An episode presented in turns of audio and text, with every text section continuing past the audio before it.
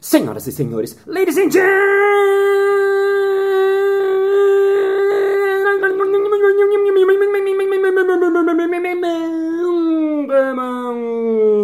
mesdames et messieurs, profetas e profetos. E está começando mais um Balascast Música.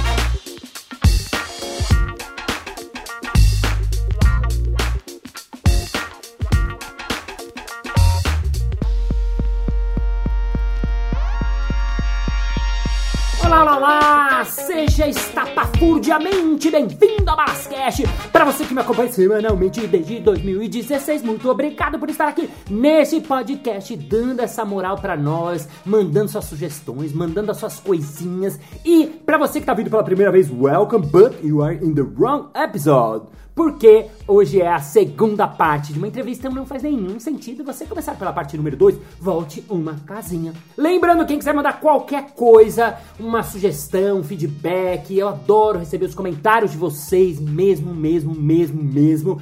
Vá lá no Instagram, arroba Balas, balas com dois L's, e me manda a mensagem que eu respondo especially for you. Bom, no episódio de hoje a gente vai continuar esse papo com o nosso jovem do Balascast. Ele que é um cara muito fora de série porque ele é assim. E assim a gente é. E que eu acho sempre incrível que toda vez que eu encontro ele, eu aprendo alguma coisa. E pode até dar a impressão de que ah, ele é um pouco malucão, ah, ele é um pouco fora da casinha, mas muito pelo contrário. É um dos caras mais centrados, interessantes, incríveis que eu já vi e está aqui de volta. Ele já escreveu livro, ele faz rap espiritual, ele faz poesia existencial, ele é filho da minha amiga Tânia Mujica, incrível, e hoje, de novo no Balascast, Israel Kairos Palmas. Israel, semana passada você falou sobre poesia e eu sei que você tem um livro também, Colapsos de Clareza, o que é muito legal porque aos 19 anos eu mal sabia fazer xixi sozinho e você já fez um livro. O que, que fala esse livro? Ah, Colapsos de Clareza eu considero, assim, ainda que eu não me considere no começo da minha jornada na escrita, eu considero ele o começo desse começo. Então ele, ele é um livro que ele é separado em três capítulos, o Kupacha, Kaipacha e Hanampacha, que são da cosmologia andina, dos Andes, do Peru, da minha ancestralidade, né? Porque meu pai e minha mãe são peruanos. Aham. E aí, ele está separado nesses três, são os três reinos. O Kupacha, que é o reino da serpente, ele é o reino das sombras. Só que as sombras não são vistas como algo ruim. É o reino das sombras como o reino das nossas sombras, nossas sombras interiores, o, rei- o nosso reino interno também das sombras. Porque a serpente também é um símbolo de, de sabedoria, né? Então traz que a integração dessas sombras, o renascimento. Tem o Kaipacha, que é o terreno que é sobre a vida, sobre o nosso mundo que a gente vive. E o Hanampacha, que é o reino dos céus. Então eu separo as poesias, eu separo um compilado de 40 poesias minhas, mais umas 10 poesias de outras pessoas, de- 10 poesias compartilhadas, ou menos, umas 7 poesias talvez de outras pessoas, que amigos meus que eu conversei, e aí formam umas 50 poesias mais ou menos nesse, nesse livro, divididas nesses capítulos. Então, o primeiro capítulo é sobre as sombras, então a descrição deles são poesias, poesias existenciais sobre as sombras, a vida e o incognoscível. Uou. Então eu falo sobre as sombras, que é o mundo do Kupacha, sobre a vida, então toda a poesia que vai retratar a existência, a vida, a forma de ver, forma de ver o mundo, vai entrar no Kaipacha. E no Hanampacha são os últimos textos mais recentes, é, que eu escrevi, inclusive, as poesias mais recentes, na qual eu tô falando sobre incognoscível, sobre incompreensível, sobre esse mundo sutil que tá aqui o tempo todo. Então é bem legal porque ele acompanha a minha trajetória, é meio que linear. Então você vai começar lendo as primeiras poesias que eu escrevi. Porque as primeiras poesias que eu escrevi na vida, que foi quando eu comecei a escrever poesia agora, no começo da pandemia, algum, eu, eu separo as melhores dessa época, assim, são as poesias na qual eu tava tendo a dor de me encontrar com as minhas sombras. A dor de perceber e de acolher elas. Então são muitas poesias que eu tô falando sobre as minhas sombras, porque eu comecei as poesias escrevendo sobre isso. Depois, mais pra frente, eu comecei a escrever sobre a vida. E sobre a forma de ver vida, porque a forma de ver vida se transformou depois de acolher as sombras. E aí, depois da forma de ver a vida, entra na forma de não ver a vida, que é o incognoscível. Porque você compreende que o processo de aprendizado deixa de ser um processo de aprendizado para se tornar um processo de desaprendizado. Uou. É um processo de compreender que não se sabe nada. E aí começa a entrar no incognoscível. Uau. Então é no incompreensível, no mundo espiritual. Então, aí o, termina no último capítulo Hanampati, na minha jornada de escrita de autoconhecimento, é na hora que eu tô começando a adentrar nesse mundo espiritual. E é daí que vai continuar meu segundo livro, que é o livro que eu tô escrevendo agora, tô na metade dele mais ou menos também. Uau. Uau. Que aí eu começo a partir dali mais profundo. Que legal. Deixa eu pegar do, do começo, então, já que você falou. O que, que quer dizer você se encontrar com as suas sombras? O que, que foi isso na prática? O que, que aconteceu, assim? Quando começou a pandemia, eu fiquei. é, eu tinha acabado de ir pra Chapada pra ficar por lá num projeto social que eu queria fazer, num projeto. E eu tinha acabado de voltar. é, eu- primeiro, é, logo antes de começar a pandemia, eu fiz uma cerimônia de ayahuasca, não sei se pode falar isso aqui. Fala tudo aqui. E aí, eu- uma cerimônia que ela me, assim, me destruiu, assim, me destruiu. 12 horas de cerimônia, que durante a cerimônia eu entrei num contato com as minhas sombras muito profundo. Então eu percebi, assim, a medicina mostrou pra mim tudo, tudo, tudo, tudo, tudo, tudo, tudo. O- Todas as vezes que eu tinha mentido, todos, toda hora que eu tava sendo incoerente, é, toda a minha incoerência, tudo, assim, tudo, tudo, tudo, tudo. E aí eu fiquei, eu fiquei três dias chorando depois, assim. Fiquei- foi lindo, eu precisava disso, mas foi um contato com as minhas sombras muito forte pra quebrar o ego, assim. Doeu muito, doeu muito. Aham. E aí, a partir dali, eu comecei a adquirir uma humildade maior, porque foi de perceber, né, o quão pequeno eu era. Uhum. E aí, o quão pequeno eu sou. E aí, eu fui pra Chapada, e nisso que eu fui pra Chapada, eu cheguei lá, começou a pandemia, aí fechou o projeto onde eu tava, e a dona do projeto não podia mais ficar lá no projeto porque ela tinha um companheiro é, senhorzinho. Então eu fiquei por um mês, assim, isolado, no meio da Chapada, mas não é Ah. Alto Paraíso, é Cavalcante. Cavalcante é tipo.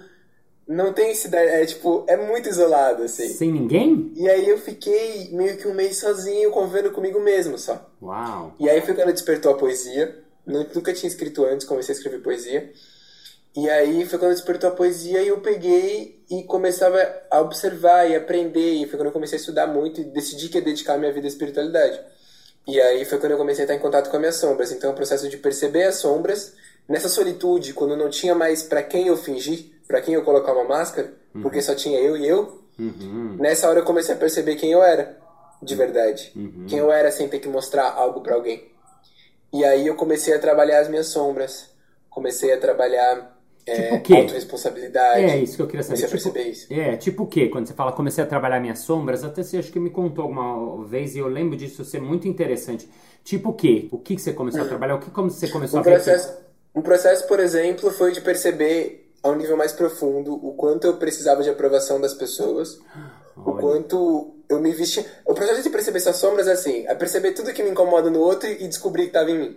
Uhum. Então, toda a- o que eu percebia de que me incomodava das pessoas quererem aprovação, me incomodava das pessoas fingirem uma coisa que não são, me incomodava das pessoas falarem do assunto como se entendessem, sabendo muito superficialmente sobre ele.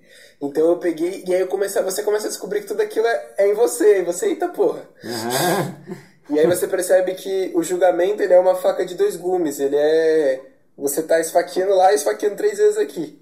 Então é, é, é tipo a ideia de. A forma como eu julgo o outro é porque eu me julgo muito pior se eu fizer a mesma coisa. Uhum. Então, é- é- o perceber as sombras é perceber o quão pequeno, é perceber que a raiz de todos os males do mundo, pode se julgar como males, mas é, a raiz de todos a, a inconsciência do mundo está em mim. A semente de toda a inconsciência do mundo está em mim.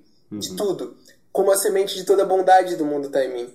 É uma questão de qual eu escolho regar, mas eu preciso aceitar que essa semente está aqui. Eu preciso dar atenção e acolher ela. Então, perceber as sombras é o processo de perceber o quão humano eu sou, o quão falho eu sou. Então, E dar um abraço nisso. aham, abraçar e acolher. Sim. Legal. Você falou de uma que eu achei muito interessante de você precisava muito da aprovação dos outros, é isso? Sim, sim. Era um processo que se construiu muito assim desde a minha infância. Por não me dar aprovação, Aham. é, porque em mo- determinado momento da infância aconteceram coisas que aí eu achei que eu não era merecedor do amor. Meu pai foi embora quando eu era pequeno e várias coisas que acontecem.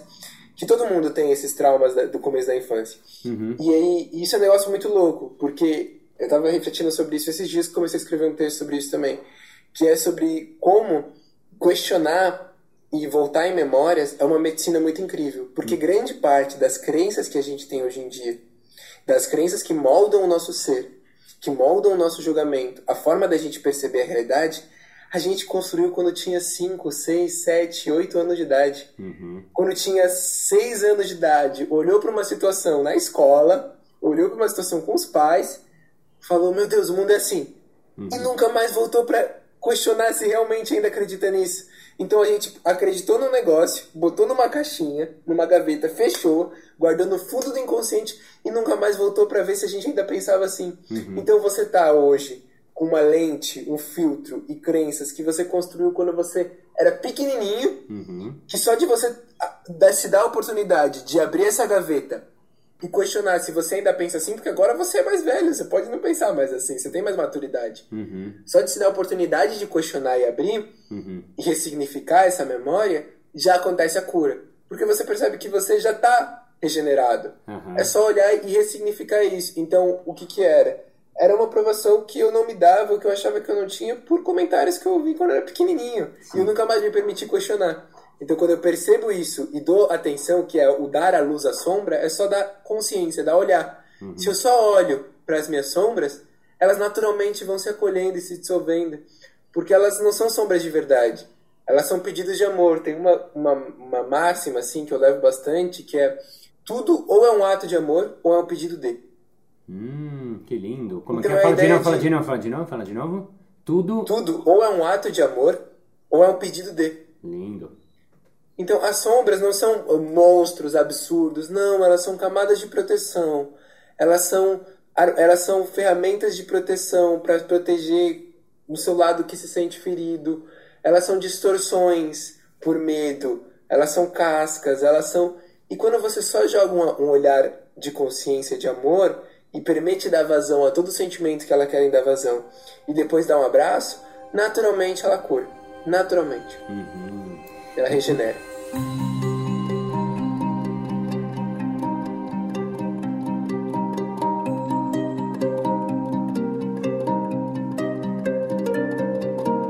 Muito legal, né? Porque você falou dessas coisas de infância, né? Que, que você falou assim até, né? Que a gente construiu e também, né? Eu acrescentaria que a gente foi recebeu, né? Porque boa parte das coisas a gente recebe da, da, da família, da escola, dos amigos, isso fica impregnado na gente, né?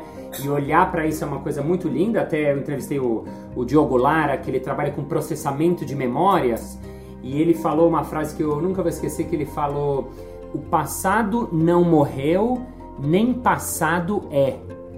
Que é uma frase de um cara que trabalha com essa coisa das memórias, é, de terapia mesmo.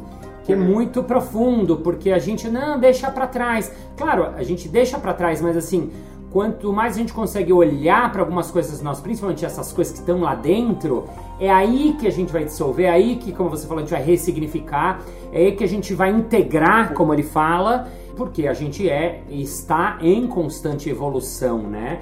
Agora, queria pegar mais um exemplinho, porque você é muito legal quando você fala das sombras, eu acho bem profundo isso. Você falou de uma das suas, né, que você se deu conta de você ter, querer receber aprovação e tal. Tem mais alguma que você lembra que você falou, nossa, eu sou assim e não sabia? Eu tinha um muito profundo com a mentira. Muito profundo com a mentira. Eu tinha um processo desde muito. Aquela época que você me conheceu e as épocas do hard work ainda estava bem forte. Aham. Eu lembro de ter vezes que eu chorava, assim, porque eu não, não dava conta de não mentir. Não mentir. Então eu comecei a construir uma mentira, pequenas mentiras, desde muito pequena, pra ter aprovação. Então a raiz era querer ter aprovação. E aí eu sempre aumentava. Eu botava um temperinho mais aqui, eu recortava a minha história daquela forma, da Uhum. outra forma, porque eu queria me embrulhar numa caixinha de presente para ser aprovado. Então eu lembro de ter um processo, momentos em que eu chorava por não dar conta de não mentir, porque era muito natural. Natural não, né? Era muito. tinha tornado um hábito, né? Sim, E aí, o, o que aconteceu foi, eu passei por um processo muito forte, isso desde antes que ele finalizou nesse momento ali já, que aí, mas foi um processo de me corrigir. Então, acho que quando eu tava com 16, 17 anos, eu tinha um processo, 16 sensualmente assim, um processo de eu mentir e me corrigia, mentir e me corrigia, e doía, nossa, era muito vergonhoso. Uau. Porque eu menti, na hora eu tinha que criar coragem pra corrigir, senão eu ficava com aquela dor. Porque eu sentia o peso da consciência, mas. E aí eu pegava, então eu tinha que falar, eu menti e corrigia, menti e corrigia. Até que eu comecei a conseguir dar conta de parar de mentir. Aí já na pandemia, nesse processo, foi um reconciliar, foi um acolher, porque até então eu tinha parado de mentir já. Uhum. Mas compulsivamente. Uhum. Mas eu ainda julgava quem mentia, porque o efeito sombra, eu não tinha acolhido aquela dor ainda. Aí quando eu acolhei em mim, eu entendi que era por aprovação, eu me dei um abraço, eu me dei a minha aprovação, aí eu permiti ressignificar e curar. Porque isso sobre o passado, o passado ele pode morrer sim, se eu dei vazão total a ele. Se eu não dei vazão, ele ainda tá aqui. Uhum. Então, se eu, eu, Hoje aconteceu um negócio entre você e eu senti raiva e eu não permiti sentir essa raiva, porque eu julgo que raiva é algo ruim, isso vai ficar guardado em mim. Uhum. Então, é uma água parada que vai ficar guardada em mim, é uma mágoa, uma mágoa. Mágoa. e, e esse processo vai ficar em mim e eu vou continuar guardando isso. Agora, se eu permito dar vazão de forma saudável, aí isso sai e eu desapego disso. Então, por exemplo, o que é dar vazão à forma saudável? Quando eu começo a compreender que a raiva não é algo ruim e a raiva é só um sentimento, como qualquer outro, como felicidade, eu não julgo ela como ruim, eu permito vazar ela sem direcionar. Então, por exemplo, aconteceu uma situação aqui.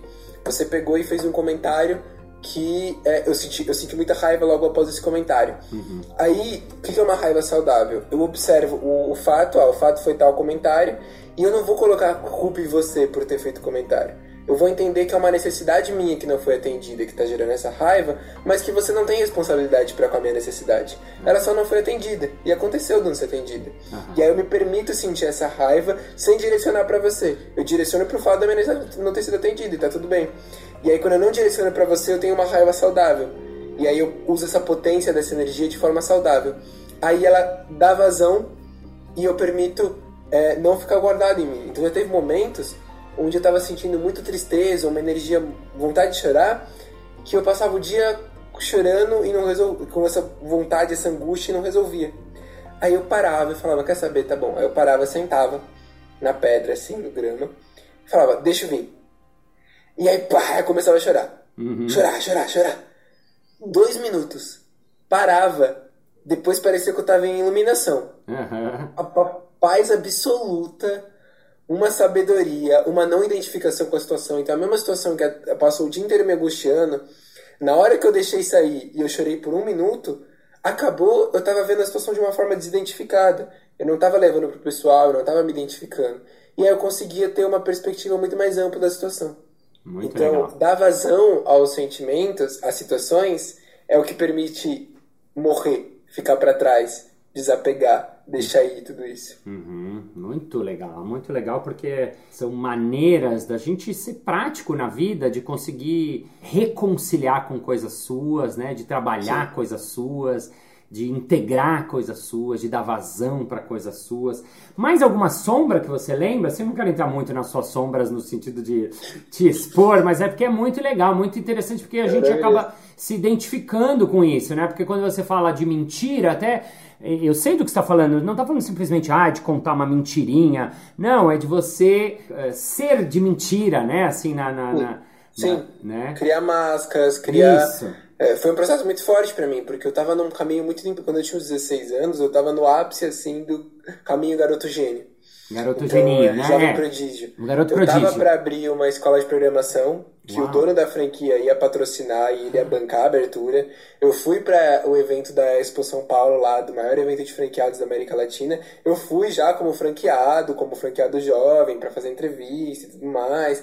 E aí peguei e eu ia abrir minha própria escola de programação. Eu tava com o site pronto já com 16 anos, eu ia ver como eu ia fazer a publicação o lançamento, tava nessa hora.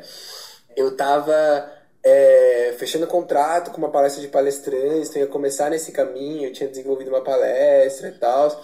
Então eu tava assim, no auge do início, não tava no auge do já feito, mas tava no início de uma carreira promissora como, como, como jovem empreendedor. E aí eu fui, no, fui evento que você tava, uhum. aquele lá do, do. Como é que era o nome dele? O Hard Work Papai, não? Ou não, Lideranças Criativas, ah, com o Felipe Agnoni. Do, do Felipe Agnoni da Perestroika. O era... bando. O bando. O bando, o bando. Sim, o bando. sim, sim, E aí tem o grupo do bando que era. E aí eu fui de convidado lá no evento, minha mãe tava também, o Palas tava. E aí eu peguei o Márcio Libar, palhaço maravilhoso também. Sim. Ele pegou e conduziu uma dinâmica para com as sombras, que aí eu chorei horrores, Aham. e aí eu me dei conta que eu não tava fazendo que o que eu tava fazendo eu não queria. Que eu tava fazendo tudo para ter aprovação por essa sombra, por por querer me provar nos lugares. E aí eu peguei e percebi tudo isso e foi muito doloroso. Aí foi quando eu, eu larguei tudo, parei, larguei tudo de mão. E aí eu fui viajar com meu cachorrinho, tinha acabado de ganhar um cachorrinho. Aí eu fui fazer um mochilão com meu cachorrinho e começar a conhecer o, o rolê, assim. Eu fui pra Chapada pedindo carona, enfim. Foi. Uau, você foi de carona pra lá? Eu, eu fui de BlaBlaCar e depois, depois de Brasília eu comecei a pedir carona. Uau, que legal. E olha que interessante, né? O palhaço salvou mais um, pelo jeito, né? Porque eu brinco que o palhaço salva, ele me salvou, no caso, né? Mas porque tem uma coisa muito profunda na linguagem do palhaço, aí puxando a, a sardinha um pouco porque eu trabalho, os ouvintes eh, que acompanham aqui, mas talvez saibam um pouquinho sobre a linguagem do palhaço, que eu falo muito disso. E esse, o Márcio Libarna, que foi entrevistado aqui também, é um amigo incrível, sou muito fã dele também. É, Falósofo. é, fala- é o que? É o que? Ele fala que ele é um falósofo. Falósofo, sim, ele é falósofo, que ele gosta de falar e ele é bem, né, falastrão, né, desses que você fica horas ouvindo, querendo ouvir as coisas dele. E ele trabalha muito, o palhaço acaba trabalhando nisso na sombra, porque o palhaço, no fim das contas, é o que a gente é, é trabalhar na gente. Então, fatalmente, em algum momento dos palhaços, você vai se encontrar com você mesmo, porque o próprio, você falou das máscaras, né? O, o, o palhaço ele trabalha com o nariz vermelho, que a gente fala que é a menor máscara do mundo, e ela chama para os olhos, porque é com os olhos que a gente fala de verdade. Porque, ao contrário de outras máscaras, a máscara do palhaço não é uma máscara que ela tá lá para esconder, ao contrário, ela é uma máscara que revela, que expõe, que deixa ser quem você é. Eu, quando eu comecei a fazer palhaço, falei, nossa, isso é um passaporte para ser quem eu sou. Eu tive esse pensamento um dia porque eu falava, nossa, a- meu, meu insightzinho foi assim, nossa, eu queria estar o dia inteiro de palhaço. E depois eu falei, nossa, por que, que eu queria estar o dia inteiro de palhaço? Porque de palhaço eu era quem eu era, do meu jeito. Boa Né? ideia. Acho que eu vou começar a fazer, vou declamar as poesias com o nariz de palhaço. Exatamente. liberdade. Total, total. E, e- Fazer live no Instagram só de nariz de palhaço. É a liberdade poética que você precisa pra ser você. Total, é bem isso.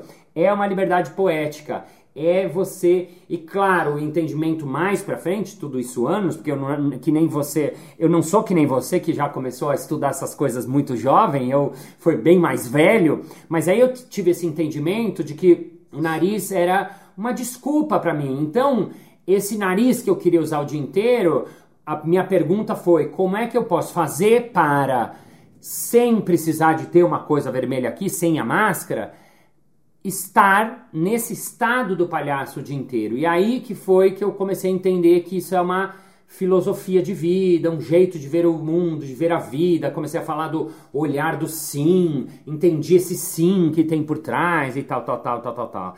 Enfim, então é, é muito legal isso que você fala, porque esse seu encontro com a, a, a sua sombra, né?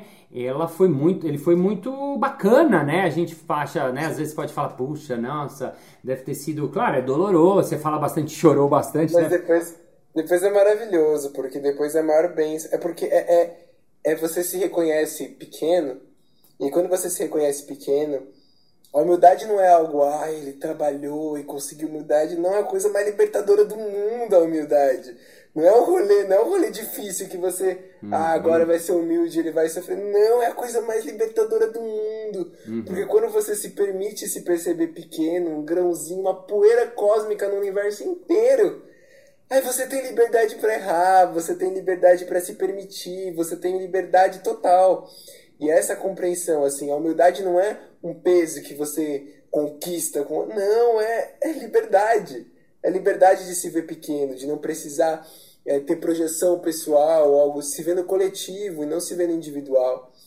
Então é, é, é isso que traz. Olha só, muito bom. Humildade é a liberdade de se ver pequeno. Muito legal isso.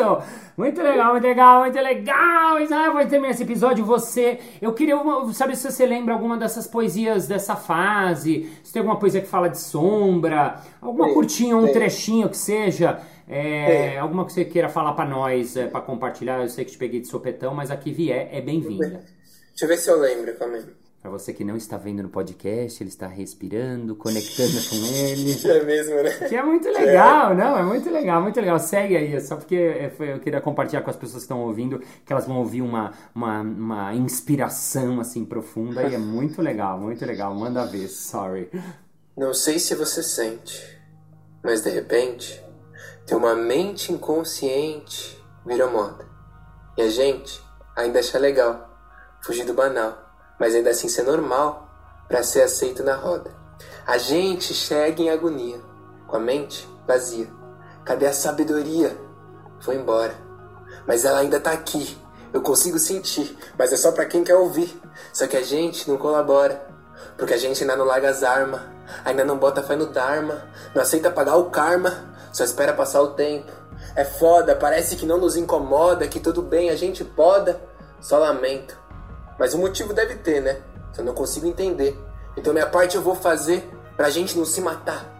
Eu vou tentar ajudar o irmão, demonstrar compaixão pra ele não parar num caixão sem saber o que é amar. Só que a gente ainda erra demais. O tu pra gente tanto faz. Buscamos a guerra, não a paz. Parece que o amor morreu.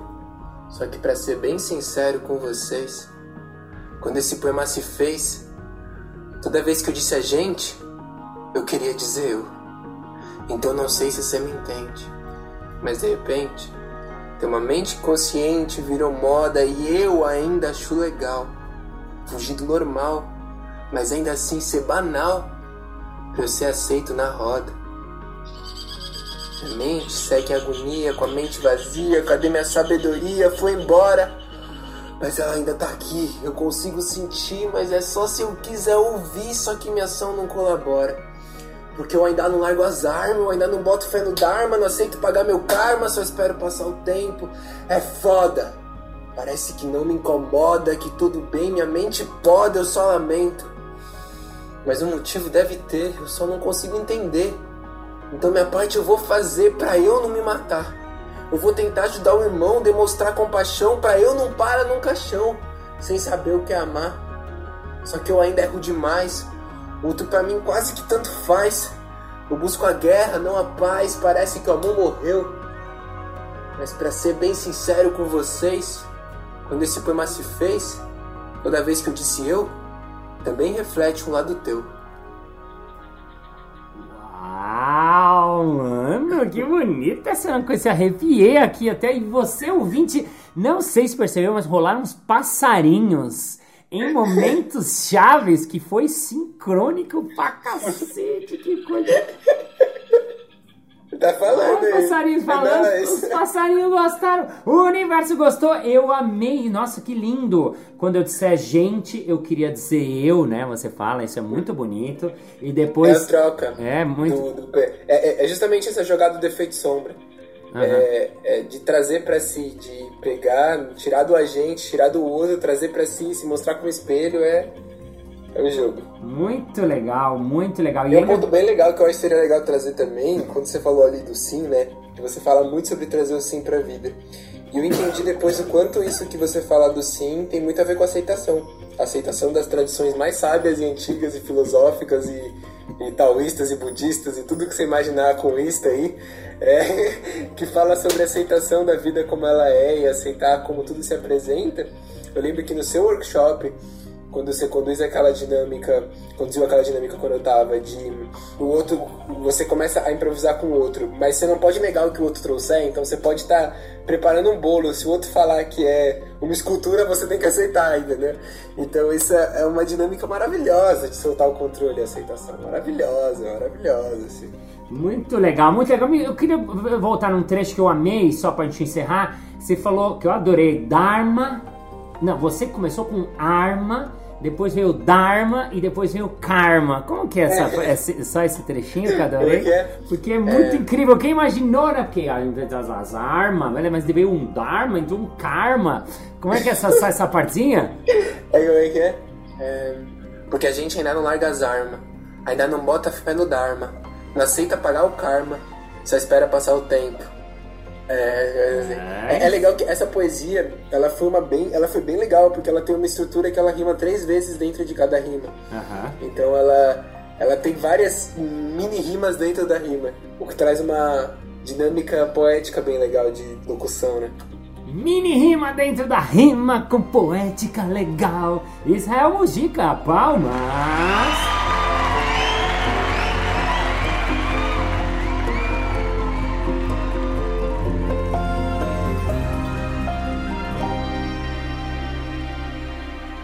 Bem, muito bem, muito bem. Chegamos ao final de mais um episódio. Ah, mas na segunda-feira que vem tem mais. Ei! E se você quiser saber mais sobre o trabalho do Israel, vá no Instagram dele, Israel Kairos com K, que você vai ouvir as letras, ouvir as composições, ouvir as poesias e pirar o seu cabeção. E vamos ao nosso momento merchan. Puxa, é muito interessante essas coisas que vocês conseguem fazer com improvisação, mas eu realmente não sei se eu consigo. Eu preciso estudar, eu preciso aprender, eu preciso entender pelo menos o que tem por trás disso tudo que vocês fazem. Alguma dica? Hein, hein, hein? É claro! Eu faço workshops online para iniciantes, para qualquer pessoa que queira aprender e introduzir-se nesta linguagem. Você pode, se você estiver ouvindo em 2021, 23 de outubro, sabadão, tem o próximo curso. Entre em contato pelo arroba Casa do Humor. Isso aí! Muito obrigado pela sua audiência, pela sua paciência, pela sua sapiência, por estar com o seu foninho coladinho no seu ouvidinho ou onde você estiver nesse nosso planeta World Very Crazy. Thank you, ladies and gentlemen, for heart, for feeling, for being here in the moment present, for being tired, for the for, for listening to your heart, listening to your heart, for listening to the cosmos, for listening to the spiritual, for listening to the invisible, for listening to the mystere, for knowing that everybody's together, we are just one, there's one, you don't have to be separate, fucking listen to your body, listen to your heart, and listen to your companion that is next to you and see next Monday. Bye bye. É isso aí! Muito obrigado pela sua audiência, pela sua paciência, pela sua sapiência. Ups, não, sorry, sorry. Vocês fazem de improvisação e de conseguir trabalhar. De novo, sorry. Poxa, Marcio Balas, é muito interessante essas coisas. Sorry. Ah.